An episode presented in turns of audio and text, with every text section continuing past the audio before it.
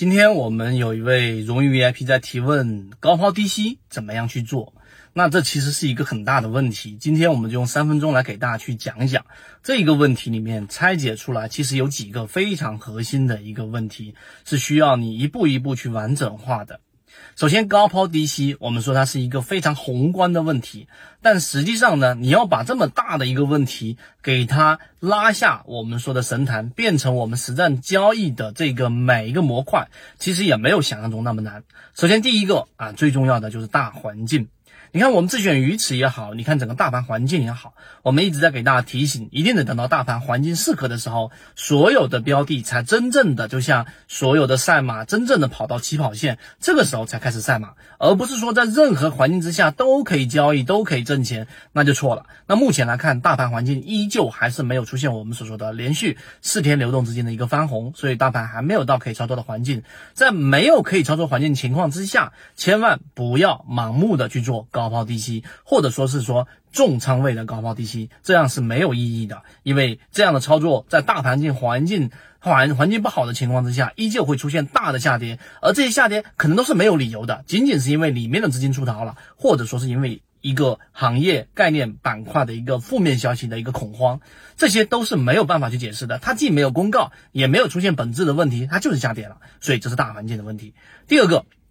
一定要去学会一个叫做主力和支撑，主力跟支撑也没有想象中那么复杂。首先，我们在交易驾校训练营里面和我们最近期的。这一个缠论放大营里面都给大家去讲到，那支撑跟压力有几个重要的点。第一个你要突破的，要去了解的就是我们所说的中枢，中枢到底怎么画？中枢的底部的下轨就是往往是一个强支撑，而中枢的上轨往往是一个强压力，这一点是不用怀疑的。所以你要做高抛低吸，毫无疑问一定是在中枢的下轨附近。例如说中枢下轨打破之后的第一类型买点，或者是第一类型买点上去之后的往下调整的第二类型买点，也就在次级别上找到。背驰，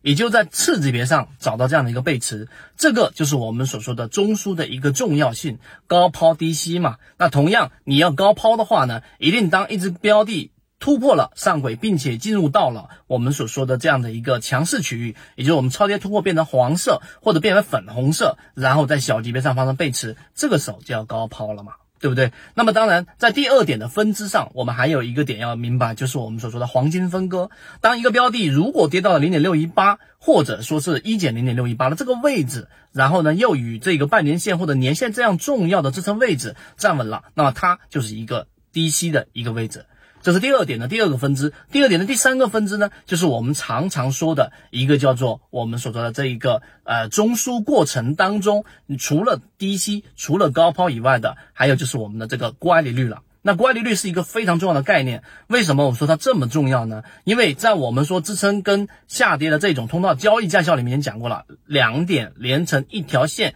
有两条点连成一条线的过程当中形成这样的一个趋势，那么这个位置第三个点它就可以作为一个支撑的一个点位，而乖离率是作为第三点的一个核心。什么叫乖离率？就当一个标的离一个中长期均线的负乖离率越高的时候，你的低吸概率就会越高，然后你配合我们说的。超跌突破打到了绿色浅超跌或者蓝色的这种群体超跌这个位置，举举个例子吧，当一个标的它的这一个二十日均线月线是在这一个二十块钱附近，那么它离二十块钱呢已经打到了负八。或者说是负十，或者是负十二这样的一个大的乖离率，所有的股价它最终都是会围绕着一个长期波动的这样的一个呃比较粗糙的均线上面，或者说一个中轴上面。所以负乖离率越远，它其实就像星球一样，对它有一个很强的吸引力，这就是一个低吸的机会。这个方法在我们中枢当中同样适用，中枢就相当于是一个星球，它不断的吸引着偏离它的